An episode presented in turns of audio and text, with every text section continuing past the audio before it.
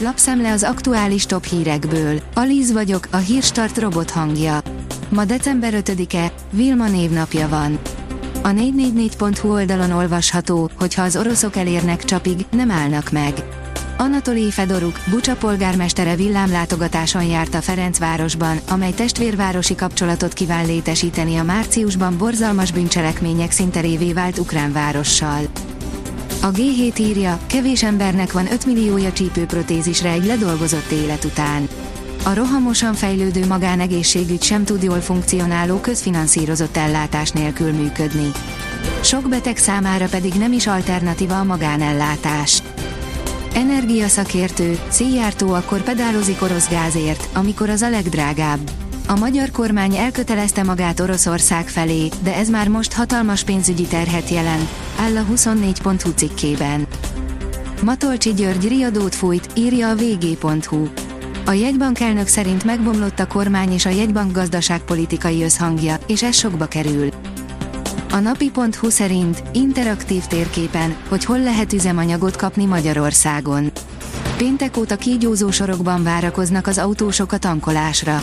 Sok helyütt az ársapkás üzemanyag vagy nincs készleten, vagy csak igen korlátozott mennyiségben kapható, és a drágább üzemanyag esetében sincs ez másként.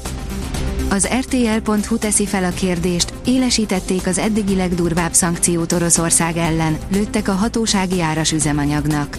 A legjelentősebb bevételi forrásától vágják el a putyini Oroszországot a hétfőn életbe lépett olajembargóval, mivel az idei orosz költségvetés 60%-át a kőolaj eladásából fedezték.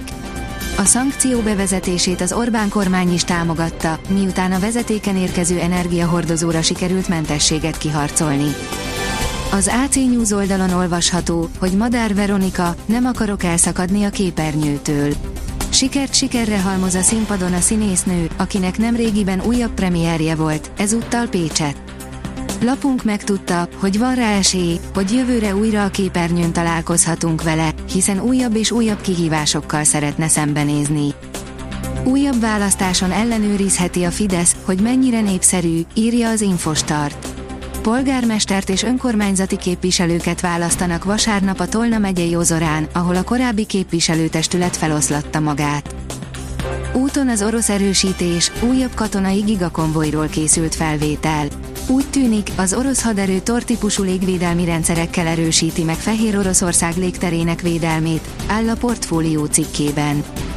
Azonnal ki kell vezetni az ársapkákat, hangnemet váltott Matolcsi, írja a Forbes.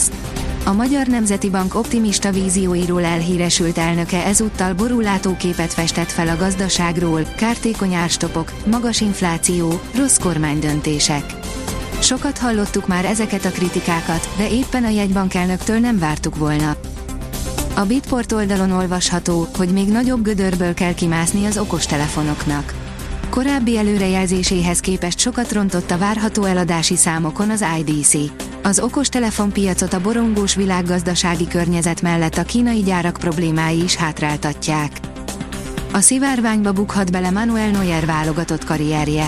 Keresik a felelősöket a német VB kudarc után, Neuer többé nem érinthetetlen, de nem hajlandó tudomásul venni, írja a magyar nemzet. Megszületett a döntés Lewandowski eltiltásáról. A világbajnoki kiesést követően rossz hírt kapott Robert Lewandowski, az FC Barcelona lengyel támadója, a Spanyol Szövetség fellebbviteli bizottsága elutasította a katalán klub fellebbezését, így érvényben maradt a futbalista három meccses eltiltása, áll az Eurosport cikkében. Minden nap esni fog a héten.